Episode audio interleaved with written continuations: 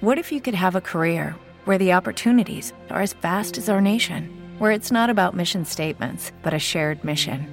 At U S Customs and Border Protection, we go beyond to protect more than borders. From ship to shore, air to ground, cities to local communities, C B P agents and officers are keeping people safe.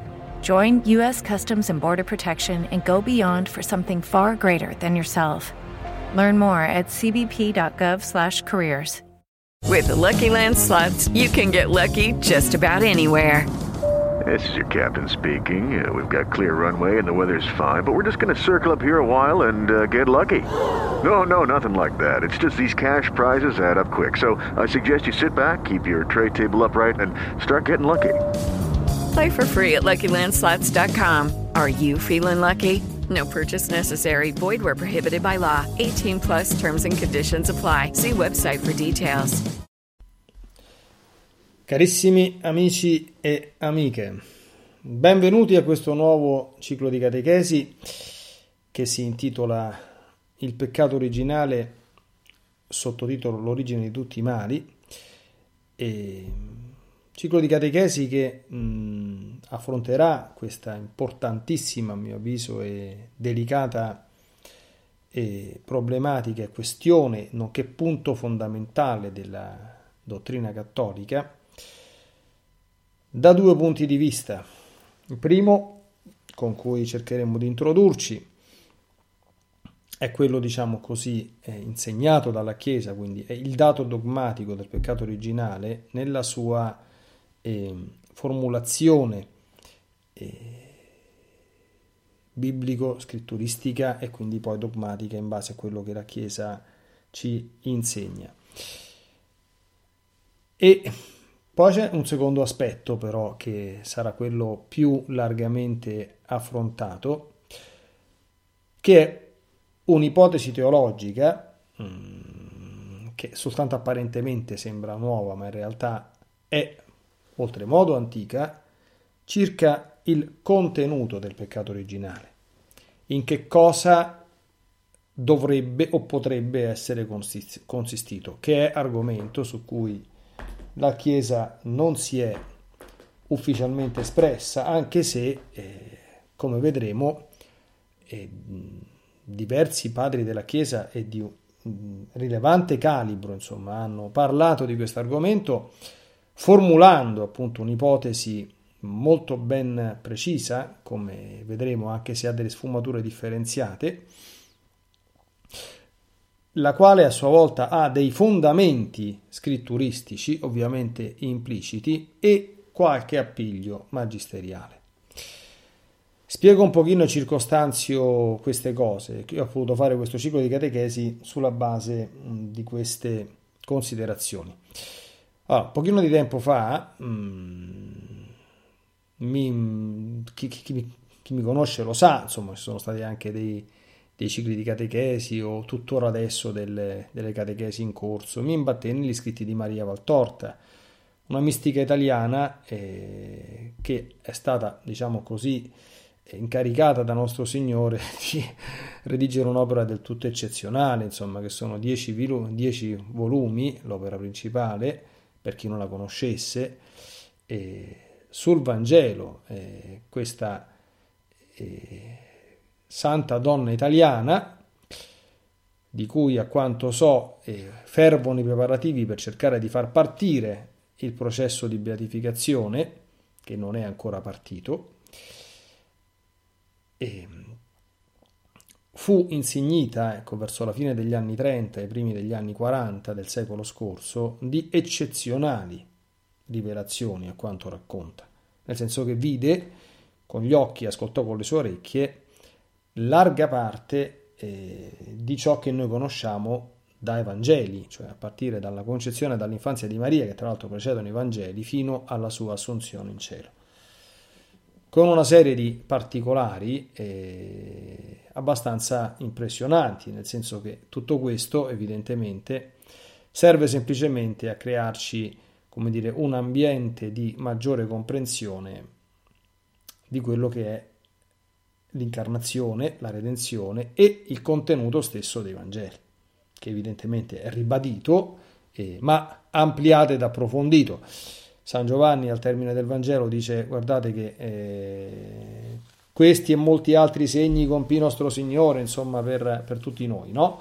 Non sono stati scritti in questo libro, ma questi sono stati scritti perché voi eh, crediate eh, e perché credendo abbiate la vita eterna nel nome del Signore Gesù. Ora, eh, dentro questi scritti, e soprattutto all'inizio, quando c'è eh, la presentazione di Maria, Nuova Eva e tutte quante queste cose, quindi queste, di queste, queste problematiche che, che vedremo, a un certo punto eh, tra le rivelazioni ci si spinge un pochino oltre, dando una lettura molto precisa del peccato originale, di quello che sarebbe stato il peccato originale, non proprio esplicita al cento per cento, però insomma si capisce molto molto bene. Io rimasi folgorato dalla lettura di questo brano e, e da questa lettura, perché questa lettura, a mio avviso, spiega una montagna di cose, eh, queste sì presenti nella dottrina cattolica, nella teologia sacramentale, nel sacramento del matrimonio, nella comprensione del sesto comandamento, eccetera, che eh, se il peccato originale fosse veramente stato questo, se le cose fossero veramente andate così, tante cose riceverebbero la luce. La stessa verginità di Maria, la verginità di Gesù, l'importanza, per esempio, nella Chiesa cattolica della custodia del celibato dei sacerdoti, che, come tutti sanno, non è una cosa inerente alla struttura stessa del sacramento. Non è ad validitatem sacramenti, è di legge ecclesiastica, ma la Chiesa lo ha sempre difeso e curato. Perché?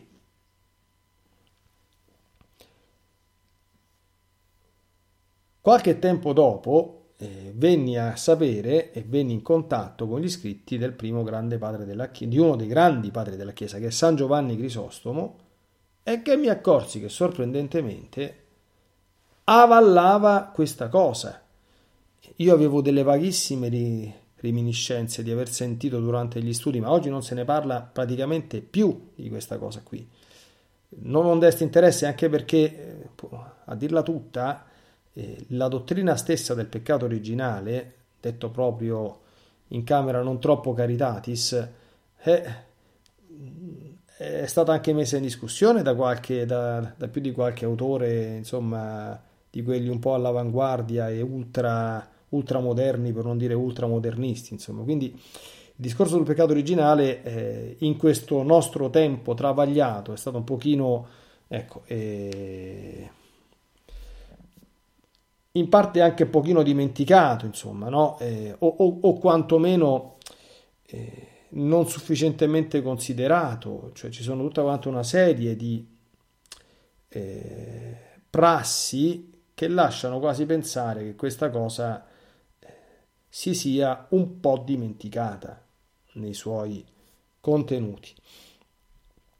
Vabbè, vedendo San Giovanni Crisostomo rimango abbastanza folgorato, dopodiché venni a sapere che anche qualche altro autore medievale o contemporaneo aveva eh, appoggiato un'ipotesi di questo genere. E a questo punto io dico: ah, ci picchia qui, eh... bene, no? molto molto bene. Ecco, mh, i dati però erano, erano un pochino scarsi, mh, era a mio avviso necessario, sarebbe stato necessario, ma io purtroppo non avevo la poss- non ne ho la possibilità, non ne ho il tempo, perché è un lavoro pazzesco, fare delle ricerche online su queste cose. Non si trovava un granché.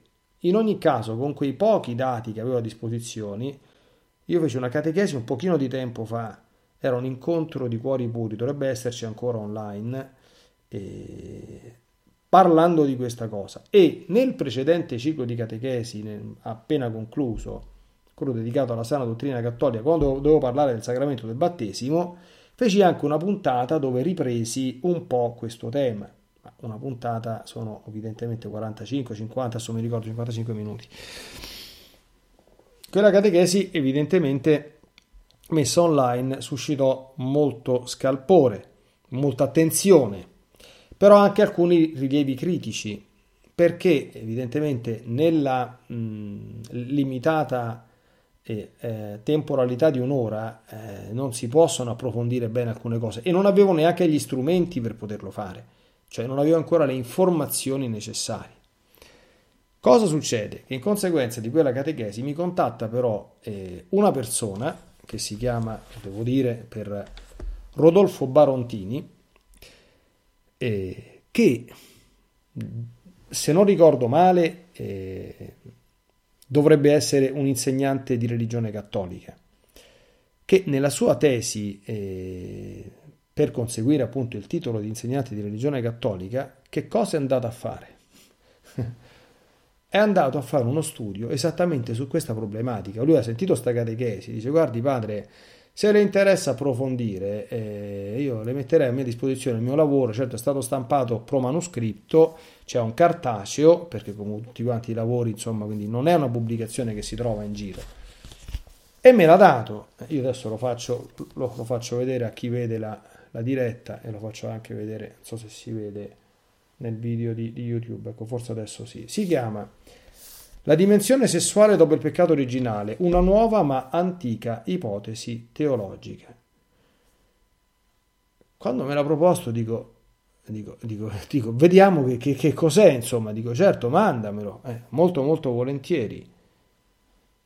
Amici, quando io ho letto questo libro, mentre, mentre lo leggevo, sono rimasto senza parole, perché cioè, eh, io non, non conosco personalmente questa persona, ma gli ho, gli ho scritto poi le mie più grandi eh, felicitazioni e complimenti, perché ha fatto un lavoro pazzesco. Cioè, quest'uomo è andato a spulciare le fonti patristiche, non soltanto quelle che sono state tradotte, eh, ma è andato a prendere i testi del Migne, cioè della patrologia greca, in lingua originale. Io non so come ha fatto ad andare a ritrovare tutti, tutti, tutti quanti. Li ha trovati, ha trovato i testi e li ha tradotti e li ha pubblicati. Cioè, qui ci sono, adesso vi farò, vi faccio un attimo, insomma, una, una sintesi, qualcosa come, ma saranno almeno una trentina di autori, mica uno, eh? A partire dalla scuola alessandrina. Ma gli do un attimo una scorsa, tanto adesso facciamo un'introduzione, quindi una, una carrellata, ma saranno almeno una trentina di autori, tra Scuola alessandrina, scuola antiochena, padri cappadoci, autori latini e altri autori orientali. I testi originali. Quindi le scuole, il percorso che faremo, cioè uno poi potrà, certamente questi sono teologi, certo sono teologi che fanno parte della patristica, quindi non sono gli ultimi arrivati. Quindi le affermazioni che fanno hanno una certa autorevolezza, ma non si tratta di interpretazioni. Io leggerò i testi, dopo li, dopo li, li, li, li commentiamo, ma vedremo che su alcune cose sono assolutamente eh, inequivocabili. È veramente un lavoro impressionante quello che è stato fatto.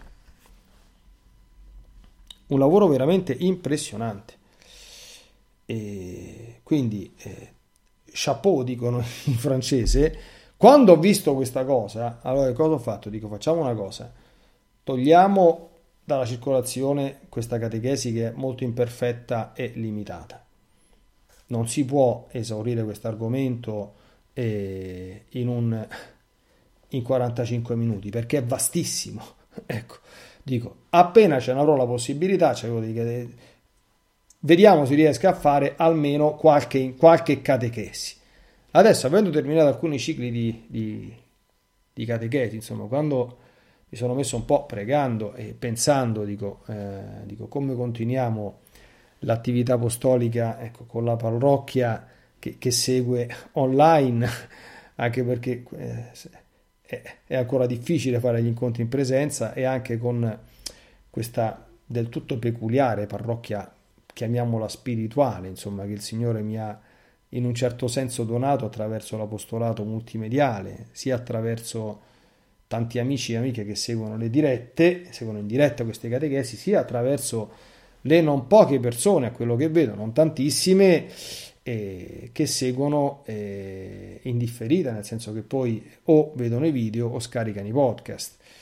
E siccome mi erano arrivate anche notizie, eh, diceva ma che fine ha fatto quella catechesi? Ah, no, assolutamente rimettila in giro, no, ma sarebbe meglio che approfondisci, eccetera, eccetera, dico, forse sarà il caso, eh, avendo un tale patrimonio a disposizione, sarà proprio il caso, presumibilmente, di approfondire questa cosa. Eh?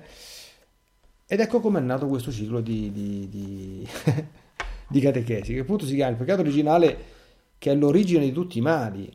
E adesso cominciamo ad entrarci nel, nell'argomento, anzitutto focalizzando i dati oggettivi, quindi quelli che risultano dal racconto della, della Genesi, e quello che poi eh, il Magistero della Chiesa ha insegnato, ha affermato su questo, eh, su questo delicato e importantissimo argomento. Ecco. Allora, mh, il dato del libro della Genesi, forse sarebbe il caso partire, mi sembra doveroso, ecco, per questo ciclo di, di catechesi, proprio dalla lettura eh, del racconto del peccato originale, quindi del terzo capitolo del libro della Genesi, dove viene narrato il fatto del peccato originale.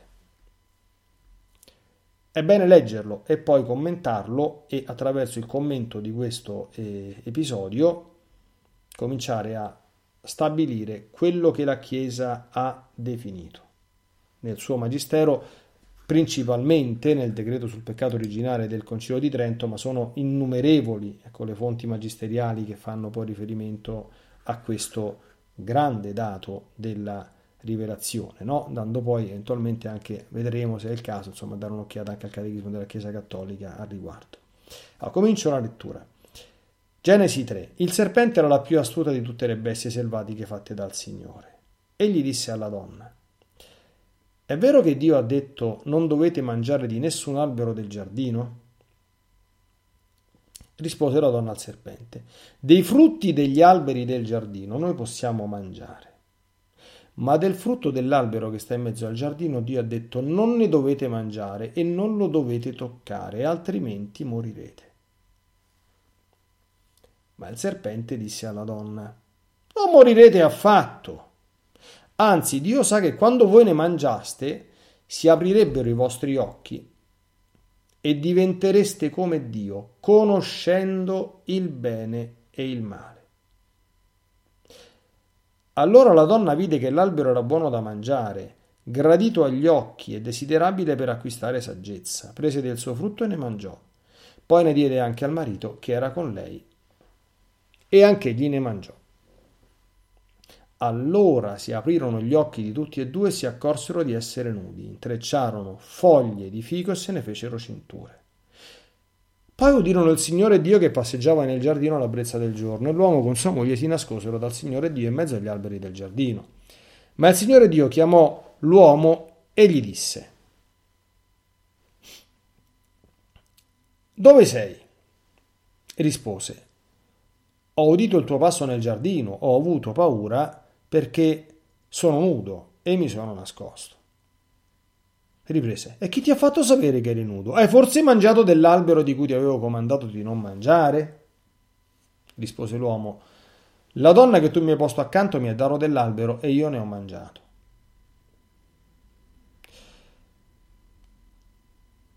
Il Signore Dio disse alla donna: che hai fatto?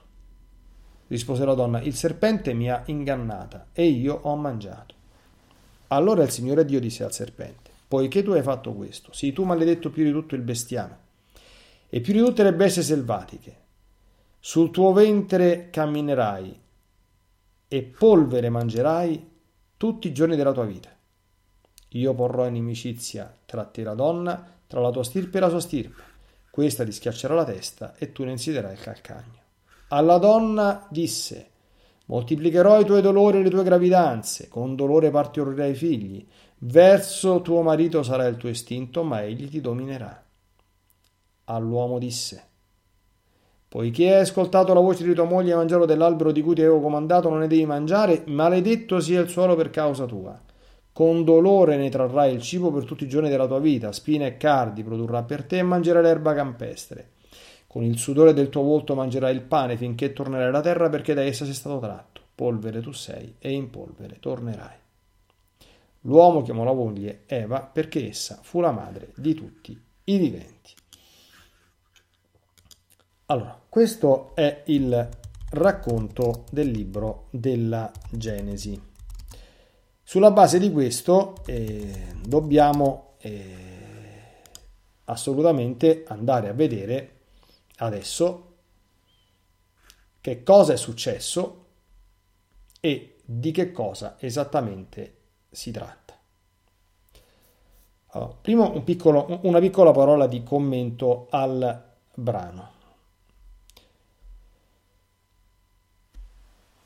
Focalizziamo anzitutto una focalizzazione per noi cattolici. Pio dodicesimo ebbe a dire chiarissimamente durante il suo pontificato che nel capitolo terzo del libro della Genesi sono raccontati, certamente in forma allegorica, però dei fatti che sono realmente successi all'inizio della storia umana e che sono e che hanno riguardato il primo uomo e la prima donna.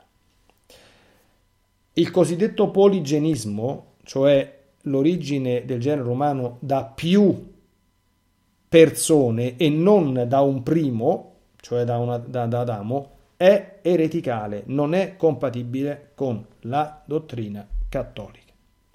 Così come il pensare che il capitolo terzo della Genesi sia semplicemente una favola, cioè sia un racconto inventato per spiegare la presenza del male nel mondo, è dottrina ereticale. È evidente che dietro questi fatti veri ci sono evidentemente delle eh, significazioni allegoriche che vanno interpretate, vanno decodificate. Allora, io non, non, non, non vorrei trattare adesso eh, su questo brano si possono fare catechesi infinite, insomma, no? Quindi vorrei però rimanere, rimanere al tema del peccato originale. Qui per esempio c'è lo studio da fare, come sono le tentazioni del diavolo, come il diavolo, perché quello che ha fatto con, con, con Eva lo fa sempre il diavolo, quindi la, la sua tecnica è sempre questa di combattimento, no? E l'istruzione che c'è in questo brano, che col diavolo non bisogna mai parlarci, perché se ci cominci a parlare sei già morto. Se Eva, quando gli ha detto, è vero che Dio ha detto non dovete mangiare di nessun albero del giardino, non c'ho tempo di starti a sentire, quella la porta aria, ecco, avremmo avuto un'altra storia umana. La risposta a quella domanda è stata la fine, quindi ci sono tutta quanta una serie di sollecitazioni. Ecco, allora, che cosa ci viene detto? C'è stato un tentatore. Allora, gli uomini stavano, questo giardino di cui si parla, che, si parla, che se ne parla al, nella fine de, de, del capitolo secondo del libro della Genesi, è il paradiso terrestre, il cosiddetto Eden. Ok. Dio dà questo comando. Potete mangiare tutti quanti i frutti degli alberi, tranne dell'albero della conoscenza del bene e del male. Allora, voi capite, no? Eh, non c'è un albero della conoscenza del bene e del male, cioè, capite, non è un albero fisico da cui pende un frutto fisico. Lo capiamo questo qui, no? Quindi il racconto della, di de, de Adamo ed Eva che mangiano la mela, io dico sempre, insomma, che eh, è noto ai più che la mela mozzicata, simbolo di, un, di una nota azienda produttrice di eh, materiale eh, elettronico, è appunto una allusione al peccato originale, ma non c'è stata nessuna mela mozzicata, insomma, perché ste pore mele, ecco, Che, che, che peccati hanno fatto, insomma, per essere, diciamo così, diventati il simbolo. Così anche il serpente certamente non è un animale molto molto molto molto interessante, no? Cioè, molto molto affascinante, almeno in questa, in questa dimensione terrena della, della, della vita. Lui sì che è diventato metaforicamente simbolo del male, ma anche qui dietro la figura del serpente bisogna vederci tante cose, no? Ecco. Bene. E... questo è il contesto. Quindi, c'è un albero della conoscenza del bene e del male. Quindi che cosa significa? Che se tu mangi di quell'albero sarai tu a diventare la fonte di conoscenza del bene e del male, cioè tu non dipendi più da Dio nel conoscere da Lui il bene e nell'essere avvertito da Lui sul male da evitare, ma ne diventi protagonista personale.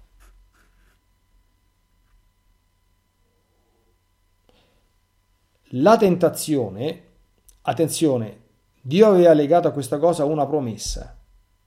Se tu ti accosti a questa fonte, conoscerai la morte. Questo è un punto fondamentale, perché così poi sarebbe accaduto l'ultima cosa che Dio dice ad Adamo: polvere tu sei e polvere tu mangerai. La dottrina cattolica insegna, e questo dobbiamo chiederci se ci crediamo oppure no, che la morte corporale che noi tutti quanti dobbiamo affrontare è entrata nel mondo attraverso questo episodio. D'accordo? La Madonna non ha vissuto la morte corporale così come la vivono gli altri esseri umani, perché non soltanto non ha commesso nessun peccato, ma non è stata colpita dal peccato originale, l'Immacolata Concezione. Qui, qui stiamo proprio parlando della, della quintessenza della, della dottrina cattolica. Eh? Allora, per fargli commettere quel peccato, il serpente dice: ma quale morirai? Non solo che non morirai, tu diventerai come Dio, conoscendo il bene e il male. E, e, ecco la grande... Quindi c'è... La donna cosa fa? Comincia da sola il peccato, lo mangia lei il frutto e poi lo porta al marito, però rimaniamo a e mangia pure lui. Prima conseguenza di questa cosa: si vergognano della reciproca nudità. Qualcuno, stando a questo racconto del Vangelo, del, del, del, del, del libro della Genesi, dice: e perché? In conseguenza di questo, di questo fatto, io comincio adesso già a porre alcune domande. E perché? Provano vergogna di essere nudi perché hanno mangiato dell'albero della conoscenza del bene e del male. Che c'entra sta cosa? C'entra qualcosa? Poi bisogna riflettere sulle conseguenze, sulle sanzioni del peccato originale. La prima, la prima è una condizione, quindi la vergogna di essere nudi. La seconda è la paura. L'uomo si nasconde davanti a Dio, non sta più in situazione di amicizia profonda, Dio che passeggia nell'Eden eh, come un amico e Adamo che ci parla normalmente, si nasconde da Dio e prova paura, tant'è vero che ho avuto paura, sono nudo e mi sono nascosto. È cambiato il rapporto con Dio, non c'è più l'amore e la confidenza, ma c'è la paura. Quindi attenzione da dove viene la paura. Cominciamo, lui incolpa la donna e la donna scarica la responsabilità sul, sul serpente, c'è anche questo da, da notare. Dopodiché cominciano le sanzioni. Al serpente, alla donna e all'uomo. La cosa più interessante da notare del serpente è: porrò inimicizia tra te e la donna, tra la tua stirpe e la sua stirpe, questa ti schiaccerà la testa e tu le insidierai il calcagno. Questo si è stato chiamato, fin dai tempi della patristica, lo sanno tutti quanti, il protovangelo. D'accordo? E c'è anche, come dire, l'annunzio della vittoria eh, della donna, della nuova Eva, sul serpente. Ti schiaccerà la testa e tu le insidierai il calcagno. Conseguenze per la donna. I dolori del parto. Che cosa significa questo? Senza peccato originale, le gravidanze, i dolori del parto e il partorire figli con dolori ci sarebbero state? No. Ancora. Verso tuo marito sarà il tuo istinto, ma egli ti dominerà. Quindi un brutto rapporto tra uomo e donna. L'istinto non è proprio il top, no? E il dominio dell'uomo sulla donna non è proprio il top. Quindi pensiamo, a, pensiamo al corso, nel, nel corso della storia, eh, come, come questa cosa si è, si è compiuta. Poi, all'uomo, il lavoro dà attività, come dire, gradevole, bella, facile, spontanea, volta alla promozione e all'edificazione, come dire, e allo sviluppo di tutte quante le potenzialità deposte da Dio nell'opera della creazione, diventa cosa penosa, anche perché l'ambiente non è più prospero. Spine e cardi produce il suolo per te e il lavoro diventa faticoso, mangerai il tuo pane con il sudore della fronte e infine morirai. Questo è il racconto. Ora andiamo a vedere,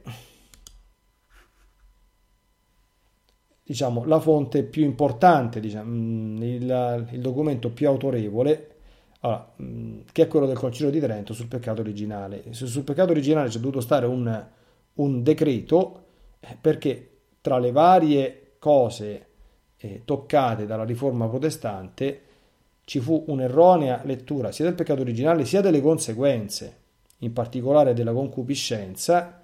Vedremo che Lutero considerava essa stessa un peccato, cosa che è falso, perché la concupiscenza in sé non è un peccato, ma è semplicemente un disordine stabile nell'uomo, un disordine che permane come conseguenza del peccato originale, ma che diventa peccato soltanto quando viene assecondato e consentito con un atto di volontà.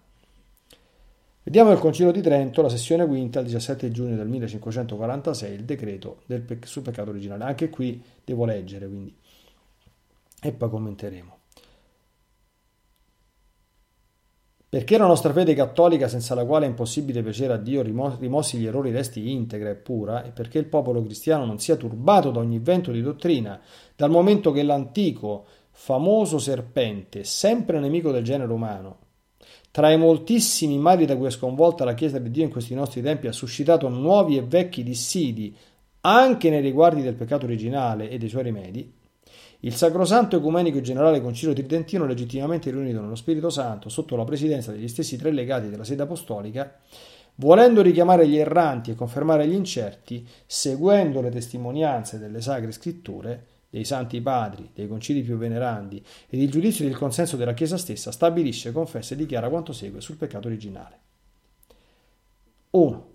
Chi non ammette che il primo uomo, Adamo, avendo trasgredito nel paradiso il comando di Dio, ha perso subito la santità e la giustizia nelle quali era stato creato, e che è incorso per questo peccato di prevaricazione nell'ira e nell'indignazione di Dio, e quindi nella morte che Dio gli aveva prima minacciato, e con la morte nella schiavitù di colui che in seguito ebbe il potere della morte, cioè il demonio, e che Adamo per quel peccato di prevaricazione fu peggiorato nell'anima e nel corpo, sia anatema. Ci fermiamo subito. Allora, uno. Il costitutivo formale del peccato originale è la trasgressione. Ogni peccato è trasgressione alla legge di Dio. Dio aveva sotto, voluto sottoporre l'uomo ad una prova. Gli ha dato una prova. Poi il, il, come dire, il fine di questo ciclo di catechesi è vedere quale fosse questa prova. Non l'ha superata, ha trasgredito, ha fatto quello che non si doveva fare. Questo è costitutivo formale, sapendo che non doveva farlo, eh? quindi con piena lucidità mentale.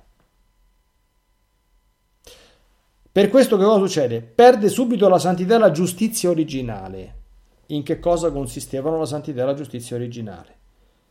La grazia santificante, subito subito. I cosiddetti, cioè doni soprannaturali, sono la grazia santificante, la scienza infusa e quello stato di particolare e profonda amicizia con Dio, di cui si narra nel, nei capitoli precedenti del libro della Genesi, nel, nel secondo in particolare. I doni preternaturali si chiamano così, cioè l'immortalità, la non soggezione alle malattie, la non soggezione alle sofferenze fisiche e l'assenza di concupiscenza, cioè quell'ordine interiore, cioè l'assenza di qualunque moto disordinato e non governabile dalla ragione di ogni passione, di quelle basse, cioè quelle che tendono verso i piaceri dei sensi e venerei, e di quelle alte, di, di, di, di natura differente, che tendono ad altre cose. Questi li ha persi tutti. È peggiorato nell'anima e nel corpo. Il nostro corpo non è più come un tempo. Oggi il nostro corpo umano non è come era un tempo, è peggiorato. La nostra anima non è più come un tempo, è peggiorata.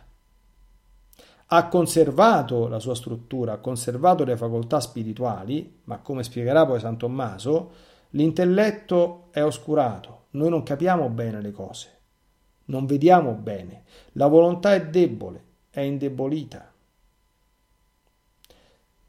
Siamo strutturalmente purtroppo eh, incostanti e ci abbiamo il morso della concupiscenza viva dentro di noi. Quindi questo è un discreto peggioramento. Non abbiamo più la grazia santificante, non abbiamo più la scienza infusa, non abbiamo più l'amicizia con Dio, non la dobbiamo recuperare. Quindi questa è la situazione che si determina post peccato originale. Cos'altro insegna la Chiesa? Che questo peccato originale viene trasmesso. Non è cosa che riguarda semplicemente Adamo ed Eva, ma è una cosa che coinvolge il genere umano.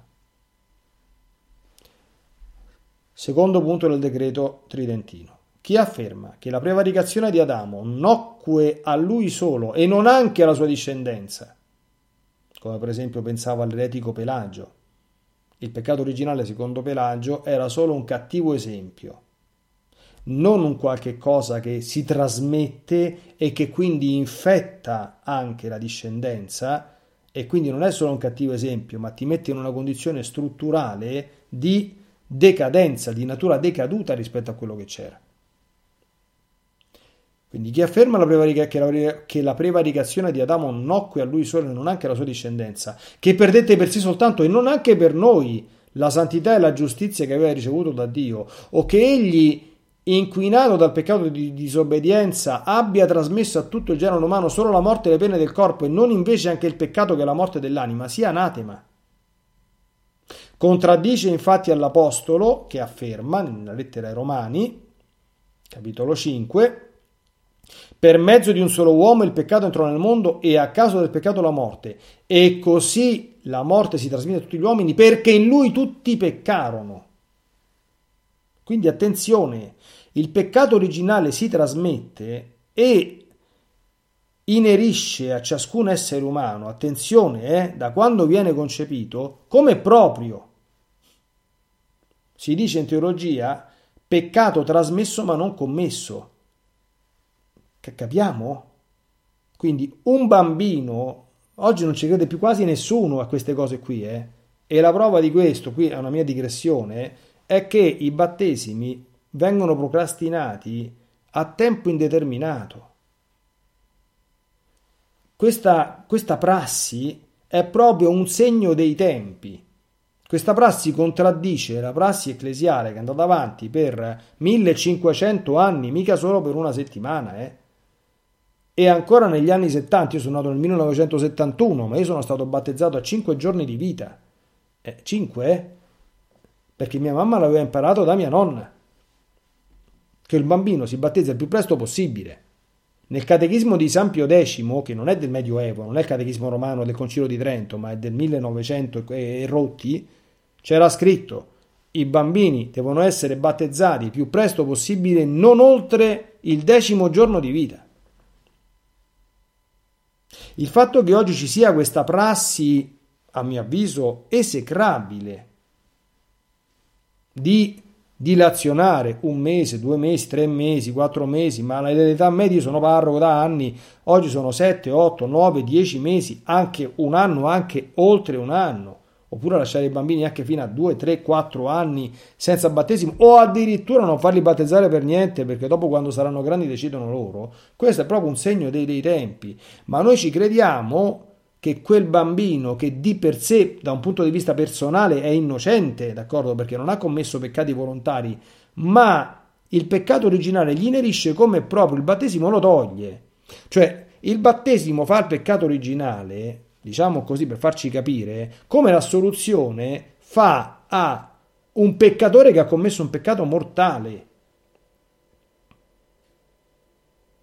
Anche tutte quante le, le, le discussioni teologiche sono state fatte, per esempio, sul limbo. Questa è un'altra materia, ci sarebbe da fare un altro ciclo di, di, di catechesi ad hoc, eh? Cioè che l'hanno frettolosamente liquidato, anche qui non a livello magisteriale, ma ci sono insomma pronunciamenti autorevoli, compresa la Commissione Teologica Internazionale, che non è un organo del Magistero, ha, ha liquidato molto frettolosamente anche insomma dei, dei, dei passaggi Eh, eh, di, di concili e di interventi di papi che non, è, che non nominano il limbo, però fanno capire eh, abbastanza, fan, fanno inferire abbastanza semplicemente la sua esistenza. Nel catechismo di San Pio decimo del limbo si parla, nel nuovo catechismo non se ne parla più. Questo per esempio, no? Cioè eh, il bambino non battezzato, compreso, ahimè, un bambino abortito spontaneamente o volontariamente, c'ha il peccato originale come suo. Il peccato originale priva della giustizia e della santità, priva della grazia. E chi non nasce da acqua e da spirito, dice Gesù, non può entrare nel regno di Dio. Eh? Non è un gioco. I bambini si battezzano perché? Noi dobbiamo chiedercele queste cose. Punto terzo. Chi afferma che il peccato di Adamo, uno per la sua origine, trasmesso con la generazione, attenzione, non per imitazione, non era un cattivo esempio. Quindi lui ha dato il cattivo esempio: io appena faccio un peccato, che tanto li facciamo tutti quanti, appena arrivati a sette otto anni, imito quel cattivo esempio primordiale. No, no, io nel, pecca- io nel peccato ci nasco, nel peccato mi ha concepito mia madre, si legge nel Salmo cinquanta. E poi vedremo anche l'interpretazione a proposito di questa ipotesi teologica di, di, di questo asserto. Eh? Quindi, trasmesso con la generazione e non per imitazione, e che aderisce a tutti ed è proprio di ciascuno. Quindi chi afferma che possa essere tolto con la natura umana o con altro mezzo, al di fuori dei meriti dell'unico mediatore, il Signore nostro Gesù Cristo, che ci ha riconciliati con Dio per mezzo del suo sangue, diventato per noi giustizia, santificazione e redenzione, o nega o nega che lo stesso merito di Gesù Cristo venga applicato sia agli adulti che ai bambini col sacramento del battesimo, rettamente conferito secondo il modo proprio della Chiesa, sia anatema. Quindi per togliere questa cosa ci vuole il battesimo, sia che venga amministrato a un bambino, sia che venga amministrato a un adulto. Il battesimo serve principalmente a togliere il peccato originale. Certo, se viene battezzato un adulto, viene tolto il peccato originale e tutti quelli che ha commesso in vita. Ma il pe- battesimo è stato pensato da Gesù, istituito, principalmente per questo. Ecco perché la Chiesa, appena ha capito questa cosa, e appena c'erano le condizioni, quindi finiti i tempi di, di, di, di persecuzione, ma da tempi antichissimi, ha cominciato a battezzare i bambini. Noi diciamo nel credo: professa un solo battesimo per il perdono dei, dei peccati, ma che peccato c'ha un, un, un, un neonato? C'ha il peccato originale.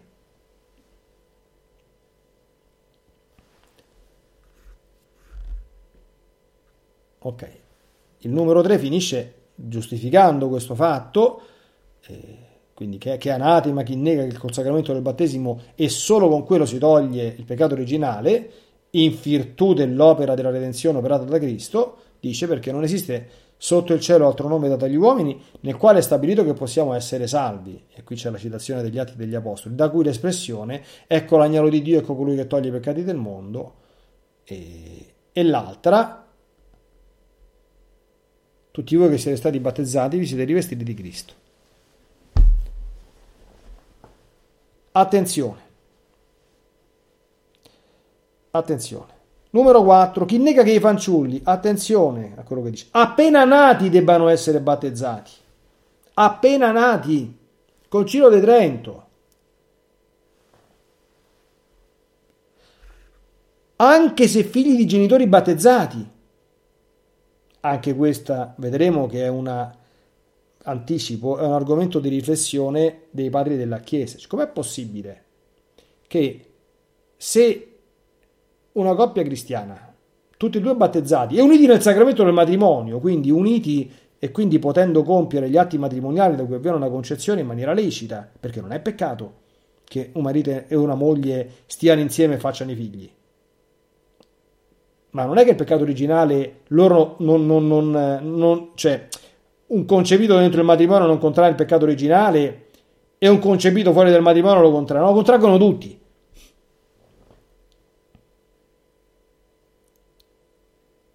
Quindi anche se figli di genitori battezzati, oppure sostiene che essi sono battezzati per la remissione dei peccati ma che non contraggono da Adamo alcun peccato originale che sia necessario purificare con l'avacro della rigenerazione per conseguire la vita eterna, e che quindi per loro la forma del battesimo per la remissione dei peccati non debba credersi vera, quindi a un bambino non viene veramente amministrato il battesimo per il perdono dei, dei peccati, ma si dice tanto, tanto per dire.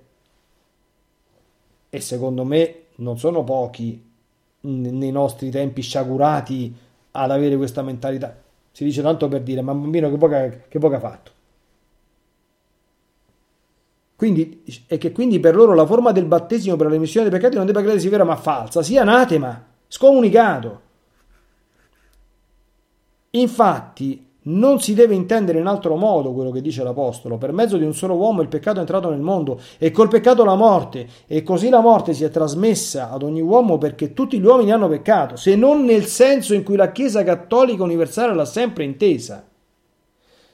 Secondo questa norma di fede, per tradizione apostolica, quindi questa viene dagli apostoli, anche i bambini che non hanno potuto ancora commettere peccato vengono be- veramente battezzati affinché in essi, guardate che bello, sia purificato con la rigenerazione quello che contrassero con la generazione.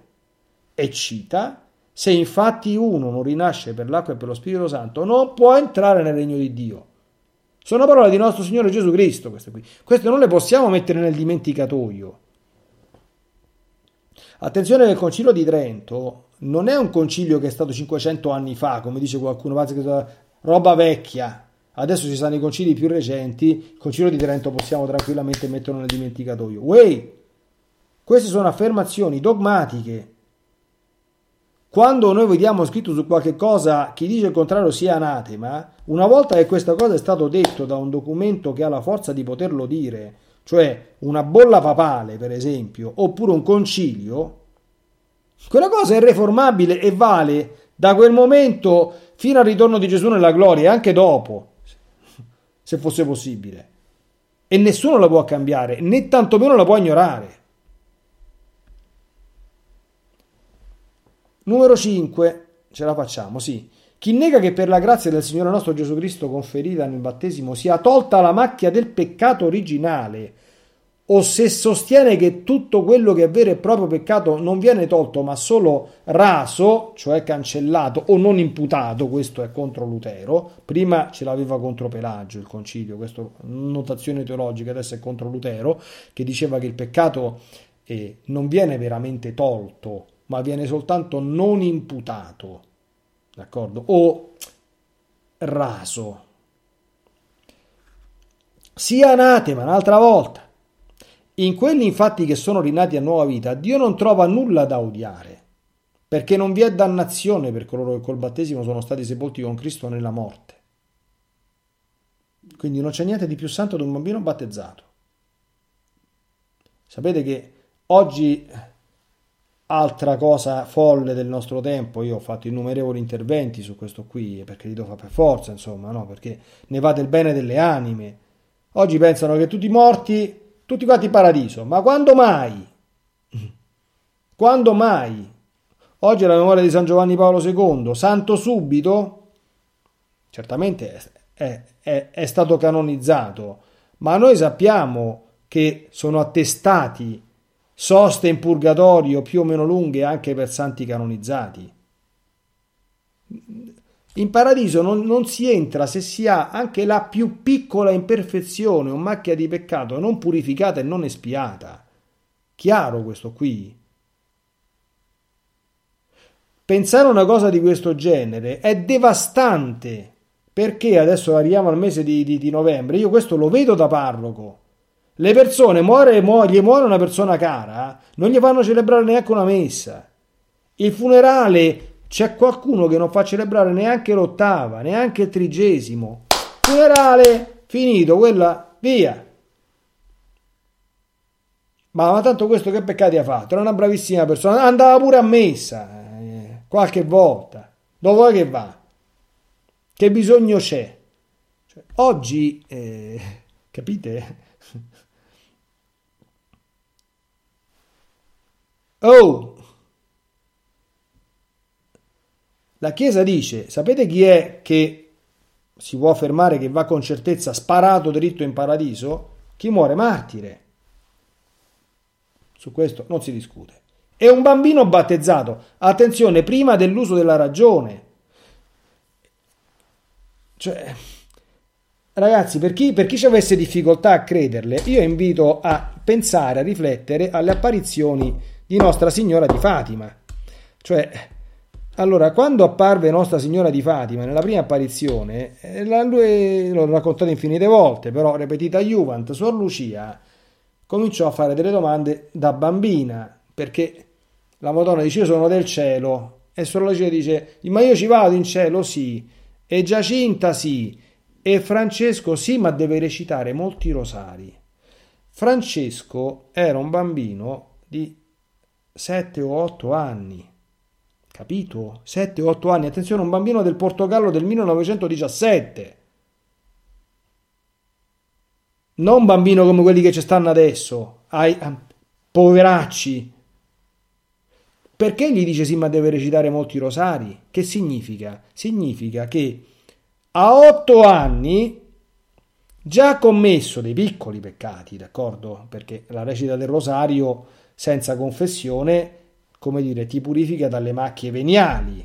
È chiaro che non ha commesso un peccato mortale, altrimenti non bastavano i rosari, gli doveva dire sì, se deve confessare e poi farà penitenza.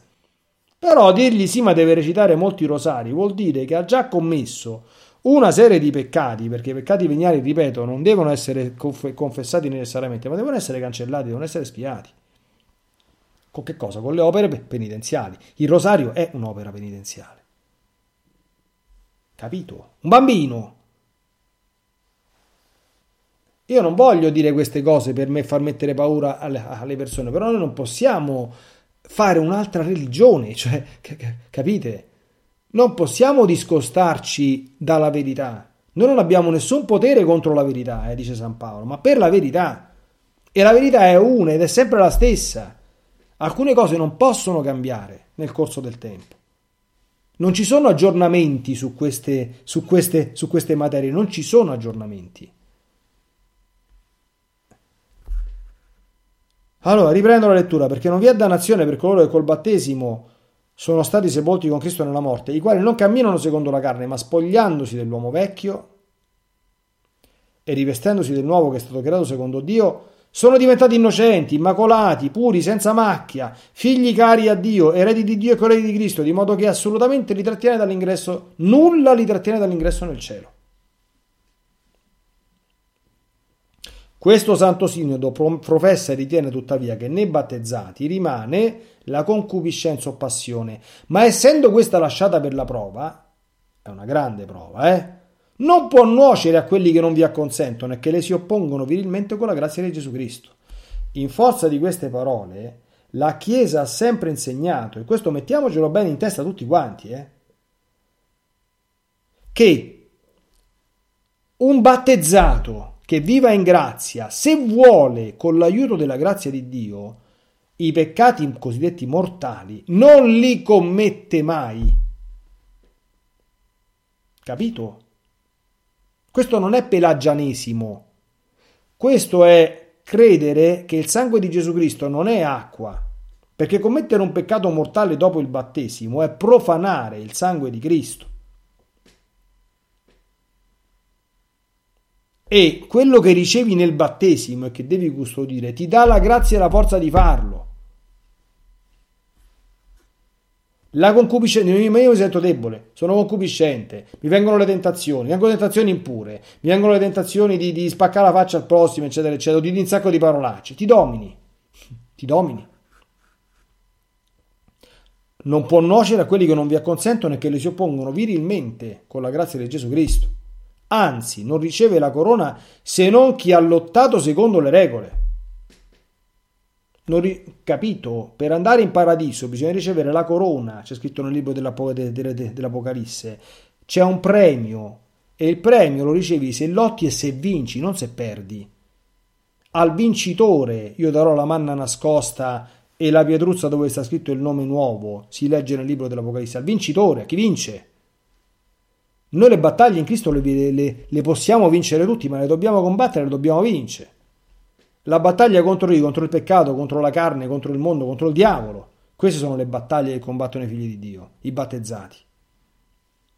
Il Santo Sinodo, e concludo, dichiara che la Chiesa Cattolica non ha mai inteso che questa concupiscenza, che talora l'Apostolo chiama peccato, fosse definita peccato, in quanto è veramente e propriamente tale nei battezzati, ma perché ha origine dal peccato. Quindi la concupiscenza, vedremo, eh, perché la concupiscenza in particolare si manifesta dove? In tutta la sua violenza? Proprio nella concupiscenza carnale. E come mai? Ce lo chiediamo già da adesso. Come mai? Come mai? Ha origine dal peccato e ad esso inclina la concupiscenza. E se qualcuno crede il contrario, sia anatema. Questo Santo Sinodo, attenzione, dichiara tuttavia che non è sua intenzione comprendere in questo decreto, dove si tratta del peccato originale, guardate che grandi, siamo a trecento, trecento, trecento e rotti anni prima del dogma del, dell'Immacolata, però questo perché capiamo che il dogma dell'Immacolata non è piovuto da, dal cielo. Sentiamo che c'è scritto qui. Questo Santo Sinodo dichiara tuttavia che non è sua intenzione comprendere in questo decreto, dove si tratta del peccato originale, la beata e immacolata Vergine Maria, Madre di Dio. La beata e immacolata la chiama già adesso, nonostante che non ci fosse il dogma, ma che si debbano osservare a questo riguardo le costituzioni di Papa Sisto quarto di felice memoria, sotto pena di incorrere nelle sanzioni in esse contenute che il Sinodo rinnova. Quindi, quando si parla della Madonna non si parla di peccato, né attuale né originale. Ecco, questo è un pochino, finiamo perché siamo quasi arrivati all'ora canonica di una catechesi, questo è un pochino l'introduzione. Ci troviamo dinanzi a questa fattispecie, l'abbiamo inquadrata dal punto di vista biblico e abbiamo, abbiamo letto questa sera e commentato il testo di riferimento fondamentale, molto molto stretto, molto essenziale, ma che definisce cosa la Chiesa pensa e insegna ufficialmente del peccato originale. Forse già dalla prossima volta cominceremo a introdurre questo testo, la dimensione sessuale dopo il peccato originale di Rodolfo Barontini, cominciando a vedere e a inquadrare eh, la lettura dominante, anche se variegata, cominciata in tempi già molto molto antichi, perché insomma la scuola alessandrina è abbastanza recente, e che ci condurrà in questo abbastanza lungo itinerario. Oggi cominciamo, finiremo quando Dio vuole, l'importante è che il percorso, se Dio ci aiuta, possa giovare al bene delle anime. Io penso che questo tema è molto importante e comprendere e essere illuminati su tante cose potrà fare, se il Signore ci aiuta, molto del bene. Preghiamo tutti, eh, io per primo, insomma, che questo che questa piccola fatica apostolica possa produrre abbondanti frutti di santità nelle anime di coloro che l'ascolteranno. Ci vediamo presto, se Dio vuole, io vi benedico e il Signore faccia altrettanto. Ave Maria. Lucky Land Casino, asking people, what's the weirdest place you've gotten lucky? Lucky? In line at the deli, I guess? Aha, in my dentist's office. More than once, actually. Do I have to say? Yes, you do. In the car, before my kids' P T A meeting. Really? Yes. Excuse me, what's the weirdest place you've gotten lucky? I never win and tell. Well, there you have it. You can get lucky anywhere, playing at Lucky Land Slots dot com. Play for free right now. Are you feeling lucky? No purchase necessary. Void where prohibited by law. eighteen plus. Terms and conditions apply. See website for details.